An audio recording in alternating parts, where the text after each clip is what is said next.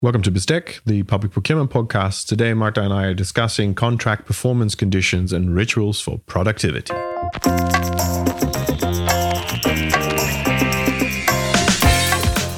Welcome to BizTech, the public procurement podcast. In this podcast, Dr. Willem Janssen and Dr. Marta Andhov discuss public procurement law issues, their love of food, and academic life. In each episode, Willem, Marta, and their guests search for answers to intriguing public procurement questions. This is BizTech. Let's dish up public procurement law. So there we are again. Like pro- like we promised actually in the last episode already. We made a little bit of a cliffhanger there and we said we're going to get get back to contract performance conditions, which was your idea, I think. Um, I think it was like two episodes ago, actually. Two. Ah, jeez. Yeah. So. so actually, it's it. I'm going to say this is your fault that we're here today. Just like you were kind of hesitant, I think, in the previous episode to discuss uh, the transfer of compet- competences. That was. Um, uh, this is more your cup of tea today, but I'm happy to join you. Um, so what we'll be looking at is um, for a main course, we'll be discussing uh, the blurred lines between contract performance conditions technic- and technical specifications and award criteria. So perhaps we'll be looking at uh, what distinguishes them and, and what are issues that arise when we look at those uh, at those topics. Um, and uh, I think we're also going to uh, continue a bit of the discussion that we had last time about procrastination, and we're doing it perhaps in a bit more of a positive light. We're looking at rituals for productivity, right? So uh, some aspects might return, but uh, I look forward to also hearing about how you structure your day to be very productive. Um, uh, and and perhaps you're also interested in hearing about my day, but we'll get we'll get, we'll get back to that. Um, Particularly super, the food parts, right? but we look. I look forward to. Uh, uh, it's nice to chat again, and I look forward to uh, to discussing this topic uh, today. So just to to um, kick off straight away with like the legal specky uh, stuff. Um, Technical specifications, award criteria, and contract performance conditions are obviously regulated by the by the directive. We're in Directive 2014-24 EU. Um, and the starting point is Article 70, which uh, displays uh, whatever the directive says about these conditions for the performance of contracts. And uh, in true fashion, uh, and also requested by you beforehand, I will quote the article and try to sound like a uh, like a newsreader again.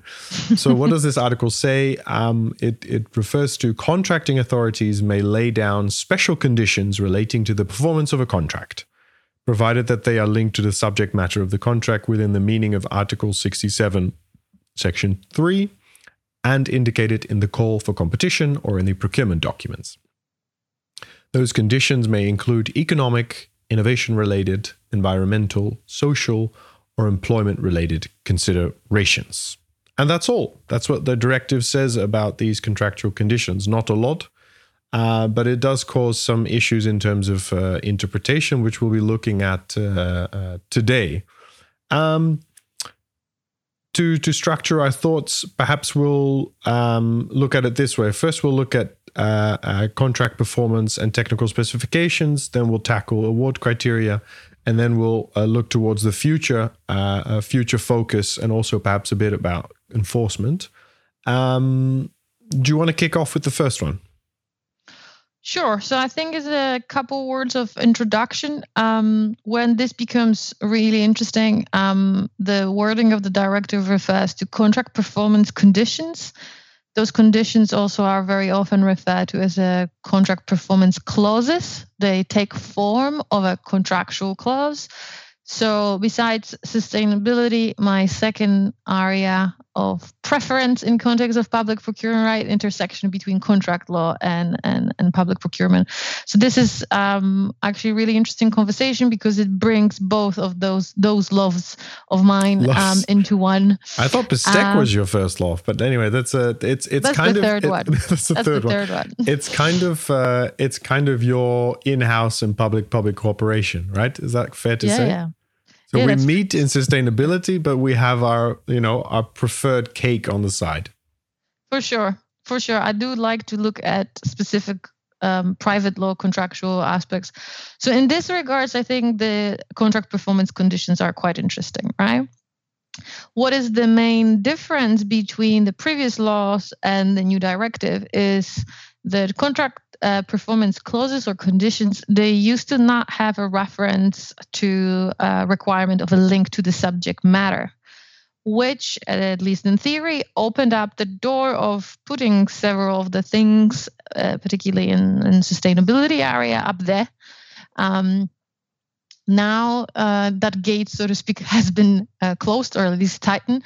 Uh, the introduction of the requirement of link to the subject matter has been introduced. And um, in this relation, uh, then it brings a very interesting question, and namely that is, well, what they are, those contract performance conditions, and um, how much independence they truly have versus how much they need to be um, actually interrelated with other um, aspects of procurement process. Um, as you mentioned, we will be looking at technical specification award criteria and some aspects of contract modification today. Um, What's to, interesting, sorry to, yeah. to, interrupt. I mean, this is really where public procurement law actually does. Is this is not about competition anymore, right? No. This is uh, this is clearly about the contract, which generally is governed by national law, and that's why it's also interesting to see this this subject matter of the contract entering here. Is uh, yeah, this is uh, and this is where my Dutch came through. I said yeah, uh, yes, um, uh, yeah. I've I've always looked at this as uh, an interesting article in the directive, which is predominantly focused on this competitive process, right? And, mm. and, here we're really entering the domain of the cooperation following that uh, uh, competitive process. So that's why I've always looked at this as with a certain amount of interest. I think that here also um, one of our good colleagues and devoted listener, Albert, would probably uh, would probably disagree with you a little bit because the, you could uh, you could definitely look at it here also through lens of competition, particularly depending kind of what you put in those contract performance conditions, and later on also after the contract is awarded, how much you change and what you do in context of those contract performance conditions that that can have ultimately also impact right in in in in that regards for sure. Um, so contract performance conditions um, what they are majority of the examples uh, that are mentioned if that is in article 70 or in recitals uh, ultimately uh, bring us to um, conditions of a social or environmental nature uh, they can be elements such as, um, in context of social um, and environmental methods of production, right? And that brings us to the Dutch coffee case that we will look into in a second.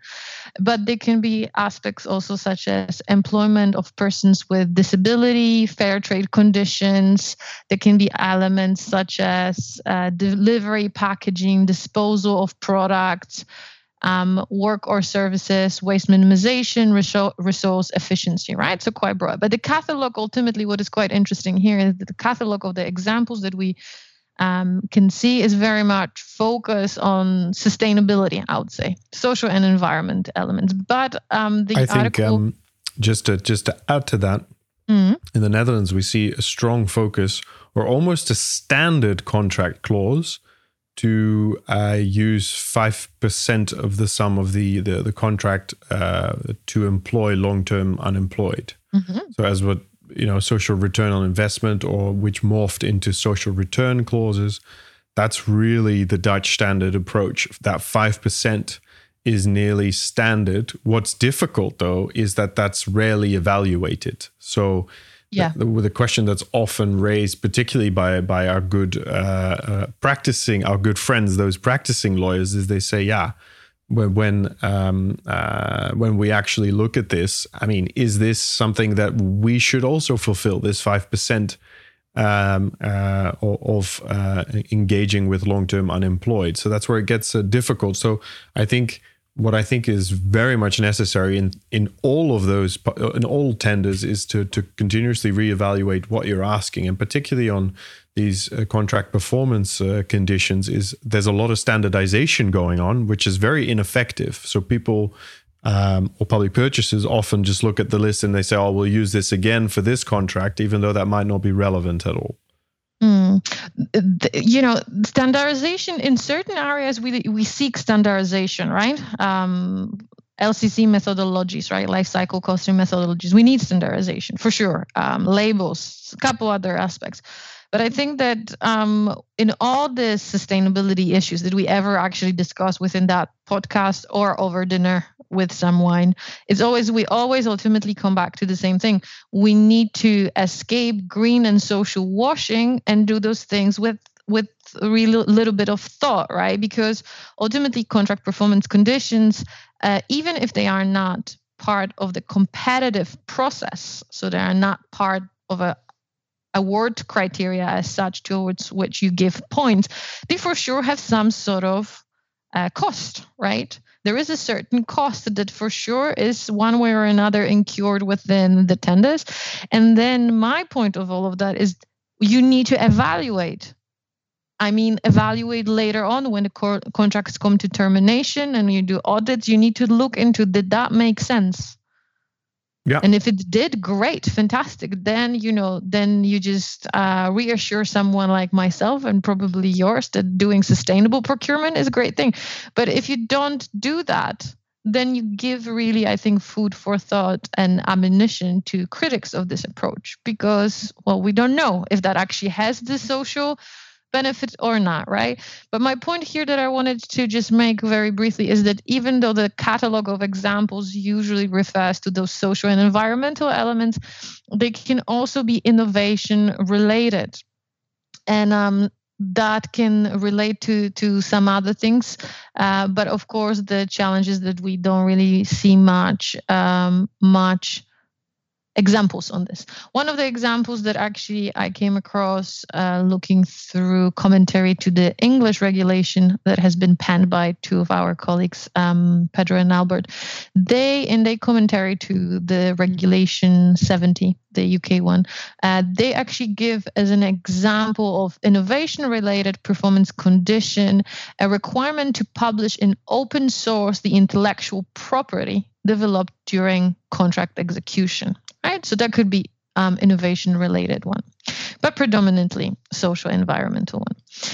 Um, the point that um, arose really as a certain level of, of, of challenge where we where we started to struggle a little bit. Is actually a case that comes from uh, from your country Willem and that is the Dutch coffee case.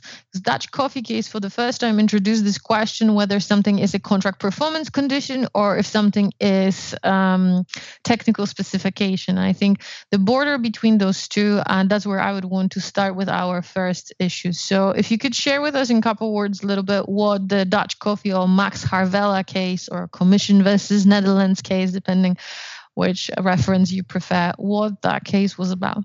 Yeah, so uh, basically, it touched upon the question uh, that I think we see a lot in in a broader scope is we actually know what we want, so we're just going to ask for it, right? So we want a certain type of cartridge for a printer, we want sustainable coffee that fits uh, into uh, into our policies. And the question is then, can we can we ask for it, right? And um, I think the question that you're asking in, in, in this light is that there is a certain blurring of lines here between technical specifications and uh, contract performance because both are trying to at least scope down what we actually want, right? Um, and that makes it difficult for practice. For sure. And I think that here it's also a lot about debate of interpretation of particular phrases or understandings, such as um, manufacturing process right? So and that is then connected a little bit about where something is ancillary to what we buy versus when something really is a core of that. So what we learned from uh, dutch coffee was that fair trade so the provisions uh, regard or conditions under which the supplier acquires uh, products from the manufacturer requiring for that uh, to be on the basis of fair trade, that that is something of a matter of a contract performance condition, but it's not suitable to be a part of technical specification. And that ties also to interpretation of link to the subject matter, saying that manufacturing procedures or processes can be part um, of, of um, linked to the subject matter, even if they don't have uh, effect in a physical um, sense, right?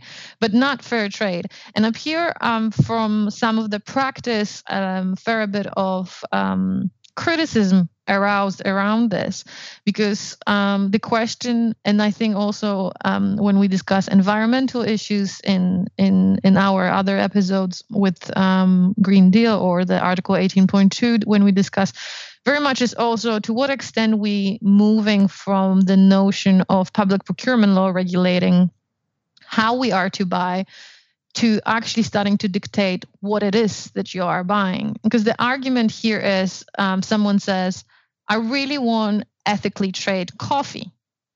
I don't want coffee. I want ethically trade coffee. And the question is about, of course, application of subsidiarity principle. The question is about discretion of contracting authorities to choose what they want to buy versus of course on the other hand side protection of the general principles right? Ensuring that this is not used in a way that is actually giving a preferential treatment or anyhow distorting competition um, or or um, untransparent etc etc uh, of course dutch coffee uh, specifically taught about this um, discriminatory form of application of the labels, right? And that's where really the true issue at hand was. But yeah, but Mark the Max Havelaar label in this case. Yeah. Definitely, right? But up here, I think this is the first element that starts to um, starts to really um, show whether it is a condition, whether it is an element that you truly want there because it's a part of your technical specification, or it is not. And and that's where um, the fair trade condition really came into place because why we have the method of production being understood as perfectly suitable uh, to be regulated by technical specification the fair trade condition not uh, not really anymore. And that is then connected of course also with how you distinguish between those provisions, not only in the sense of the scoping, right? So, what elements can yep. be part of it, but it's also about the character because assessment and character of technical specification is always there, right? You need to have technical specification and you need to um, be complicit. Uh, you need to you need to be able to fulfill them, right? You cannot um, change uh, that in any way. But when we look at the contract performance condition where they have a facultative character, right? You can use them, you don't have to. You can have a procurement without having special contract performance conditions. Rare, right? Rarely happens, I find in practice, but yeah, you're right. In in theory, you could. Yeah. So then, and then the question is, when you introduce them, can you change them can you change them or not right? Um, and that brings us to the second question or second issue. So a couple words we mentioned a couple words about dutch coffee and the technical specification relationship to contract performance condition. And then the second element is about the relationship to award criteria. Um, because if we um, if we look um, into again the provisions, um, the contract performance conditions uh, should not really be evaluated, right? They are not part of the competitive process. They stay outside. They are rather a form of minimum requirement, right? So it's again a sort of zero, one, or pass or fail um, you have to. This is a minimum condition that whoever wins the contract needs. To be. Yeah, there's no benefit to excelling on these aspects, right? Uh, to, yeah. to continue the, the the the aspect what I just mentioned of five percent social return, including long term unemployed. Of course, it would be good and perhaps noble and and great if you would do ten percent, but there's no benefit to it. There's no points to be won, right? Unless you combine it with award criteria. So what you Clearly, can do, yeah. what you could do is of course say, let's say the 5% being the minimum requirement that is regulated and then confirmed in the contract performance clause that goes to the contract, as you mentioned. Uh, but then you combine it with our award criteria saying that the 5% is the minimum, but then uh, when you go above for every percent or 2%, you get some additional point in the competitive process, right? And that way you award as, as part of obviously of the broader award criteria, um, you, you would consider uh, that element. So that being somehow combined with award criteria. Now, with that is also connected one more element that I was really interested to hear your opinion. Um, because where I see a potential, and I see potential for good, and I at the same time see, of course, a potential of a certain level of risk, is specifically if we're looking at some of those sustainable issues. Um, you may be dealing with a market that is not ready right? There is not enough competition on the market in, in regards to some specific elements. Let's just take a particular sector, um, clean production, clean or, or some type of manufacturing with um, with um, very Coal high involved. level of yeah. yeah. CO2 emissions are high. It's it's it's a usually these mark they're they're long-standing industries, right? They they they started in the or at least romantically the 1850s, and they've still been doing they've been doing it ever since the same way, right? So let's say that you want to transition, you want to support again, if that's governmental or organizational policies of, let's say, reduction of CO2. Uh, but you you are aware that if you would include it in award criteria, technical specification, etc., you might get one, maybe two. Um, bids you realize that that's from competition perspective um, really problematic so rather than bringing that this way I would see a contracting authority taking a quite proactive role in creating markets, right?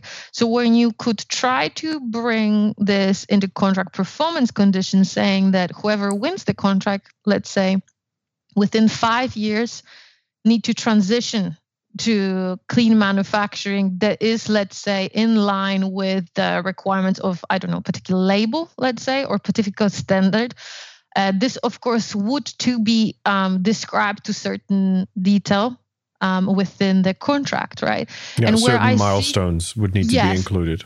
Absolutely. And when I see, you know, the the positive of that is that then each time that such a procurement would be re- repeated in years to come, hopefully systematically you could grow the pool of the suppliers who would be able to meet at some point this as a requirement, right? So that's where I see this as a as a quite interesting possibility. At the same time, of course, there is a risk because um, this is something that you look for for future. It's not something that is in place. And and and um, what if you cannot then deliver some aspect of it? And that then directly connects us with the third issue, which is um, contract performance conditions and rules on modification, right?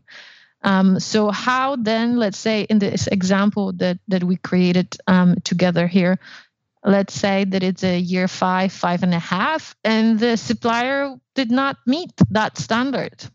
What then? Right? Is that leading us to the need to terminate the contract? Um, how that looks in context of Article 72? Um, propor- proportionality wise right is that an issue of such an extent um, that that again triggers the issues of material change under article 72 or not? And and that is uh, then connected also one one element of that could be this uh, conditions looking for future but another going back you know to dutch coffee right?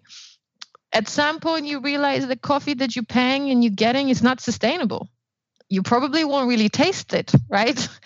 As such, but well, I have to uh, say, I took two uh, barista courses, uh, home barista courses, in the summer last year. So from now on, I do actually you know, taste the difference. You but know, yeah. There you go. Okay, so, so we're not getting the coffee mortals, we want. For all us mortals that are not the coffee fanatics. Not worthy of coffee. Is that what you're saying? Yes. Yeah, okay. the, the, the sustainable coffee, right? Never mind. At some point, you realize that the premium probably that you pay for the fact that you receive a sustainable coffee is not there anymore. So this this element um, to what that le- and, and of course it then depends whether that element has been described within i would say technical specification or whether it is solely maybe contract performance condition. What effect that ultimately has on on rules of modification? Because i think if it was described within technical specification i think that that goes to the core of a contract. So we have, in other words, much bigger issue. Um, having in mind, let's say, if you have contract performance condition that was not part of the of the competition, maybe there is some more scope. But then on other hands, then you look at Pressetext that maybe if that contract performance conditions would not be there in the first place, you have a different bidders that actually would bid for it, which is again yeah. like then problematic. Clear, right? Clear, yeah. That would be a clear modification, right? Absolutely. So, so I, I mean, I think what's what's interesting is this, this also touches on a broader issue, is that is everything that's being promised in a tender in whatever phase or uh, what's whether it's required in a technical specification if it's in a contract clause or if it's actually something that you said well i'm excelling on this. I'll give you more than what you're asking for than my competitors in award criteria. I think there's that's a general issue right? Is the the the enforcement of whatever you've promised is that actually materializing? Because in a way, it's often also not in the interest of a contracting authority to cancel the contract after five years of decent performance. Absolutely. Uh, that maybe was up to scratch, but didn't actually uh, achieve the the sustainability uh, uh standards that were promised, or didn't actually meet that five percent criterion. So in a way, it's it's one um, and uh, a recent article in Public Procurement Law Review also refers to that is transparency of modifications, right? Um, what is what do we do with that? That's relatively untouched, but in the end, uh, that is what would spark litigation from competitors, and um, particularly if we look at uh, you know, including broad uh, uh, contract performance conditions in in tenders. That's something that we would need to look at, right? And perhaps we could fix it by making them very explicit, also on what would happen. Like when you said you mentioned, like, yeah, okay, could lead to a modification of contract, but perhaps if you don't meet those contractual conditions. Perhaps you would introduce a, a fine system, right? That's when you would need to pay up, right? That would make it very clear, ex- expectable, um, and then would cause, I think, less problems in terms of other concepts within the law. Mm, I think that that's because it's again, you know, contract performance condition. I think that that's possible. Those options that we discuss are possible, but I think that it requires again a more detailed and careful drafting of let's say review clauses right what happens also in case if you're not able to meet some of yep. those uh, elements because if it's a transparent. I think it's clear and what's the wording of review clause in 72? Clear and unevoc unevoc. Oh, you see, that's where my English break. There we go. It? Right, something. It's some aspect of. In other words, in plain plain language, it needs to be very clear and transparent review clause, yeah. right? Then I think that that can be somehow uh, defended but um, ultimately ultimately that will that would uh, that would be very uh, important to consider. Um, and that uh, just to wrap up our conversation on on our main um, two more um, just comments to that. In general what you put in the contract performance uh, conditions um, are one of two things if we want to group them or type them. Or they are um, what we discussed in context of article 18.2 in our our previous episodes they may reconfirm an existing legal obligation that just uh, provides an additional layer of contractual enforcement let's say stating that uh, that contract needs to be performed in accordance with social act labor act x y and z. Um, or um, they are also a contractual form of enforcing a certain higher standard than otherwise contractor would not be obliged to do so. And that can be the element let's say of this 5% Willem if that you mentioned but i'm not sure if in in netherlands that is something in uh, is just a standard clause or that's some sort of mandatory obligation that no, it's a standard clause. Yeah. Yes. So yes, so that can be a good example, right? Otherwise, if you wouldn't have it in a contract, you don't have really any any enforcement mechanism, right? Yep. And contract law provide us with with with some of those things. For sure, just there needs to be a follow up connection with some sort of penalties uh, of fines uh, for not fulfilling them. So that it's in a in a in a context of wrapping up the subject matter. I'm always at, at conferences. I love it when people say, um, or when academic, academics say, Thank you very much for your contribution. Please allow me to make two small remarks, and then they talk for Half five talk for five hours. Uh, but clearly, I wouldn't be podcasting with you if you would do those things. You didn't, so you confirmed my initial hunch. Um, I, I, think it's time to move on to uh, what you very uh, poetically referred to as rituals for productivity. Um, just to recap on uh, what we did in, in, in two, two episodes ago, as we looked at uh, procrastination. Uh, like I said in the introduction, this is perhaps more of a uh, positive look on onto this subject, but I think that there's more to be said about it clearly. Um, so let me just bounce back this beautiful wording of yours. What are your mm-hmm. rituals for productivity, Marta?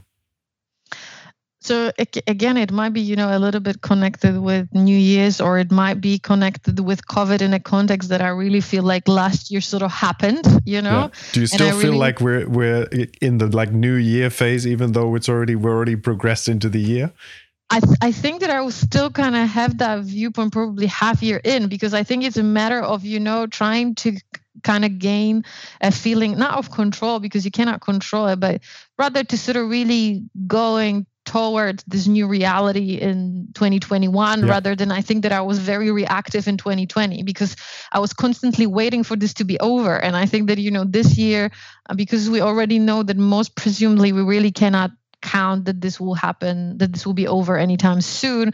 So how i can structure my days how i can approach my work life in a more mindful um, yeah. uh, way to ensure that under these new circumstances i actually can be productive because i was extremely unproductive also. Probably you know us doing this podcast was something that really helped me out to actually get uh, the juice flowing to actually think about procurement research discussing some of those things. But in that context i got really into looking into some of really um, first i looked into some of the really successful people rituals and practices you know from Steve Jobs to uh, Obama and who who goes you know like really you know leading people. But then I got really interesting to learning a little bit more about people that I have a huge amount of respect within our field, and by field I mean academia. Some of the people that I see are extremely productive whether i was very curious whether that is connected let's say with the fact that they are they don't have little children, for example, or families, and that's the reason that they have more time, or whether that is connected with uh, just personality, like where where it lies, where you know the the the. What's the uh, root, what are the roots of productivity? Yeah, and I noticed that actually the more busy people are, those are usually also the people who are extremely productive. It seems that time management is is is really crucial, but this very broad intro, then I would try to very brief be about actually my rituals. I found that um, for me to have a good working day, I need to wake up early. There's no doubt about it. Even if I really, truly, ultimately, you know, start work, let's say at nine or sometimes even at 10, I need to have a moment for myself. I feel that if I wake up and I kind of within half an hour need to be on calls, Zoom meetings, and let's say some of them are stressful or not particularly pleasant, you know, part of, of work life, right? Then sort of all my day is a bit off balance. So I think that really waking up early and having a moment, if that is, you know, to sit and have a tea or coffee and write my to-do list or I thought actually, actually for a moment you were going to say have a glass of wine, but that it yeah, only happens at the end of the day. Yeah, the evening, yeah. Um, and something that I actually tried to do, and that's a new thing. And for now, it you know it's a bit too early to say, but as a part of my ritual, I started, and that's connected with achieving like those bigger goals that we discussed last time um, about procrastination. So I'm trying actually the evening before I'm trying to write my to-do list for the next day, and then on the day on the morning of that day, I'm trying to get rid of as you know sort of get rid of, of the things that I really don't have to do that day. You know, to really boil it down to the true things that I need to achieve in the long run, rather than have a whole day of writing emails and feeling like I'm super important busy, but I didn't do anything, you know, anything valuable actually. um, so yeah, I think early mornings. And the second thing that we also already figure out that we in agreement with, and and I'm not sure under normal conditions that will that will continue, but I hope so. But I really break up my day currently like at 12 12.30 i go out for an hour. I go out and i need to walk and i need to get some air and and sometimes i take my notepad with me and i'm thinking about this darn book about section chapters maybe add this and that. Sometimes i have some smart thought during those walks and some other time i just listen to you know music to the public procurement podcast. Yes yes, yes i'm analyzing all our mistakes along the way right? So I think yeah, for me, crucial mornings and breaking out the the day. I think those are those definitely contribute. What about yourself? Did you well, created some rituals? Well, you also new dad, so I'm guessing that your world also kind of changed in that context, right? Uh, well, yeah, clearly. I mean, what you, uh, I mean, there's um, this like waking up relaxed in the morning. When you said that, sounded very appealing with a cup of tea. um, so, I mean, I don't know how I would create that in the morning, even though it's been an absolute pleasure to have an addition to our family since May last year. So, I, I would say that there's um, clearly when you when with kids that it, it takes up um, a great amount of your time in a very positive way. Um, what I find is a positive aspect because you can also yeah you can very much look at oh you're tired all the time and all this type of stuff. What's positive is uh, or at least that's what I found, is it mm, requires you to be super focused. Yeah, there is no kids. Kids do not give in to whatever you want. Yeah. So if you have that half an hour, you will use that half an hour because mm. otherwise it's never going to get done. And uh, that's what I thought was is an interesting, uh, or at least that's what happened to me. So I've be- I've gotten more when we last time we talked about uh, being uh, procrastinating. That's kind of out the window right now, mostly because I think, look, when I pick her up from daycare, that's when she needs my attention, and that's what I also want to give her that attention. So yeah. that's uh, that's interesting. You don't have time really, right? You really sort of cramped for time. So, but you know, this is something I spoke one of of my really good um, colleagues and mentor. Uh, she's a lady that has four kids and produces obnoxious amount of really outstanding research and um, I, I ask her, you know, at some point about these rituals, and, and it's very much in line in what you're saying that actually the more busy you get, um, the more you, you know, prioritize your family time or your private time for really good quality time. But then you really, you don't sort of sit and flip through as you as you say, you know, Meghan and Harry updates for half an hour, but oh, you geez, really you didn't forget that, down, one, right? did you? Uh, I need to tease you a bit, but you know the, what I mean. the hair color that really, does it. Yeah. It's really, it really kind of forces you to to be efficient and and and focus. Yeah, and also I think find your your space. So I was I was joking a bit when you said about that moment in the morning. I think it's also about finding the time where you're most productive, right? So if for me that's evenings. Mm. it, it's totally night work. Uh, I feel like there's nothing distracting me. There's nothing. There's maybe also no alternative to do right at eleven o'clock at night, right? Yeah. Um, uh, that does definitely doesn't mean that I work only work in the evening or that I work every evening. No, clearly not. But I find that after lunch, that's when my time is for writing. So whether that turns into an mm-hmm. evening or not doesn't matter. But in the morning, I do all my calls and I do my chats with students, and I really try to get everything squeezed into that. Now, clearly, that never works out that way. Um, or, but that's at least the starting point, right? I try to mm. get those calls in, and particularly now uh, when we're working so much from home, is to not go from call to call every day, uh, s- squeezing off toilet breaks and all this type of stuff. Like really focus that in the morning and have the afternoons for uh, for for for research. Um, and it's it's really like what we said, and I think that's what I'm only confirming is is to have these blocks in in my day that you know are designated for for research or designated for uh, lunch for, or going for, out for, for, a walk right yeah. yeah. yeah it's it's a very bizarre time no but i agree with you and i need to say that actually you know these days my sort of rituals and my schedule looks very similar to yours i'm just always been um, you know my partner really believes in the same thing of what you say that the best work is actually done evenings and nights actually I kind of from you know strictly social perspective, I always try to really fight it because sure. I actually also you know there is something about the fact that you don't get emails, you don't get phone calls right at the evenings. You really have this peace and quiet. But you know I just always kind of was trying to aim for um, more balanced life in that regard. So, but but ultimately, that's very true. That I think that evenings you're kind of being left alone. So so a lot of the work is done.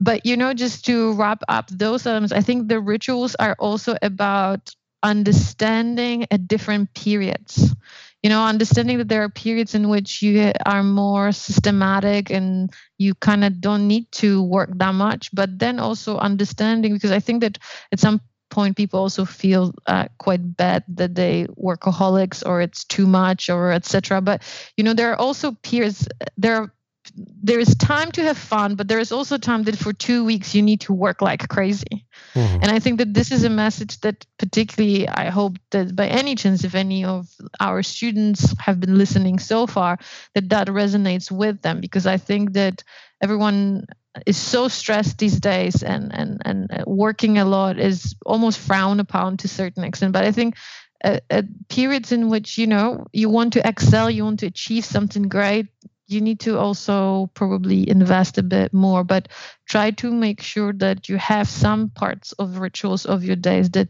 set you up in a positive way for yeah, sustainable for, yeah, for relaxation, run, right? right? Yeah. I've, I've always looked at it like I've, i think I'm on the same page as you. It's like I don't mind working hard, but I don't want to work hard all the time. So yeah. evenings are from for me, uh, weekends as well. But if it's necessary, I'm happy to do it. And I think there's two more things that I'd like to add, and I think we can uh, round it up, like you said, is um, what I sometimes struggle with is what is productive. Very mm-hmm. often, and I see this with my colleagues as well, you're only productive if you're doing research, whereas I think a broader view will actually make us happier as, as academics. Is productivity is also helping out that student, or setting up a course, or reevaluating something. Is or uh, uh, trying to uh, get a podcast going. You know, that's also productivity mm-hmm. rather than always focusing solely on research. And I think to close off, perhaps, is um, how productive productive can we actually be in this crisis?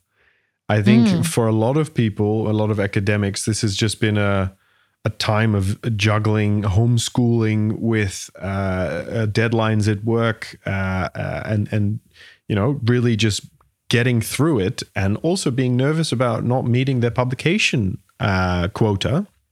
Yeah. And I think sure. that's why I'm so proud of also working at uh, at Utrecht at this time is they've just totally let go of any type of expectations. They've just said, look, your your health and your mental health is most important to us.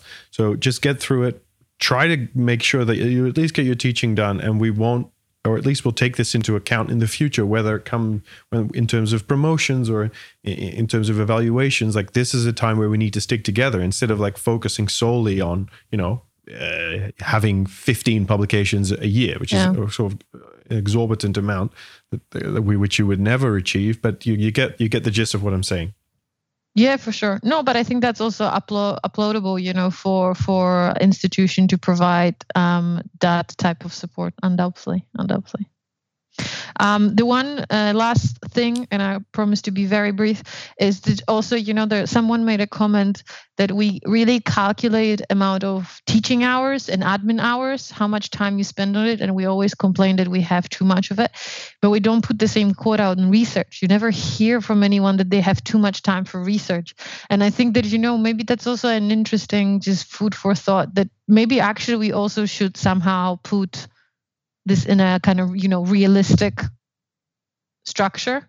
Yep. That well it needs to be if let's say i've got 30 and 30% here well it needs to be that uh, it needs to be that 40% or you know that's probably just something that we would want. But but also just sort of because with our line of work you could work endlessly. It would never sure. be end, right? So I am. Yeah. Uh, uh, that sounds like a bit of a depressive thought, actually, when you say it like that. but I think it's not. Uh, that's how I'm interpreting. Well, it's, it's, interesting. I yeah, for sure. It's yeah. You're, no, you're right. You can sort of always sort of dig deeper and find different things. I think you've given me an idea for, and this is going to be a massive cliffhanger, which which people will look forward to greatly, or at least I hope. Um, we need to discuss, I think, uh, uh, the the whole debate of recognition and um, yeah, how we evaluate academics. And there's a big debate going on in the Netherlands about can you become a full professor just based on teaching? or Mm. should you be able to become uh, to grow in whatever way not just through the ranks but perhaps in salary or through recognition of other aspects not just through massive grants but also through making a podcast right Yeah. so i think that's a, that's a nice topic to to touch upon For sure. Um, and let's uh, let's go with that um, and um, this was Bestek, the public procurement podcast This was Bestek, the Public Procurement Podcast. Do you want to contribute to today's discussion? Then share your thoughts on LinkedIn or Twitter. Do you have an idea for a future episode? Write to us at www.bestekpodcast.com.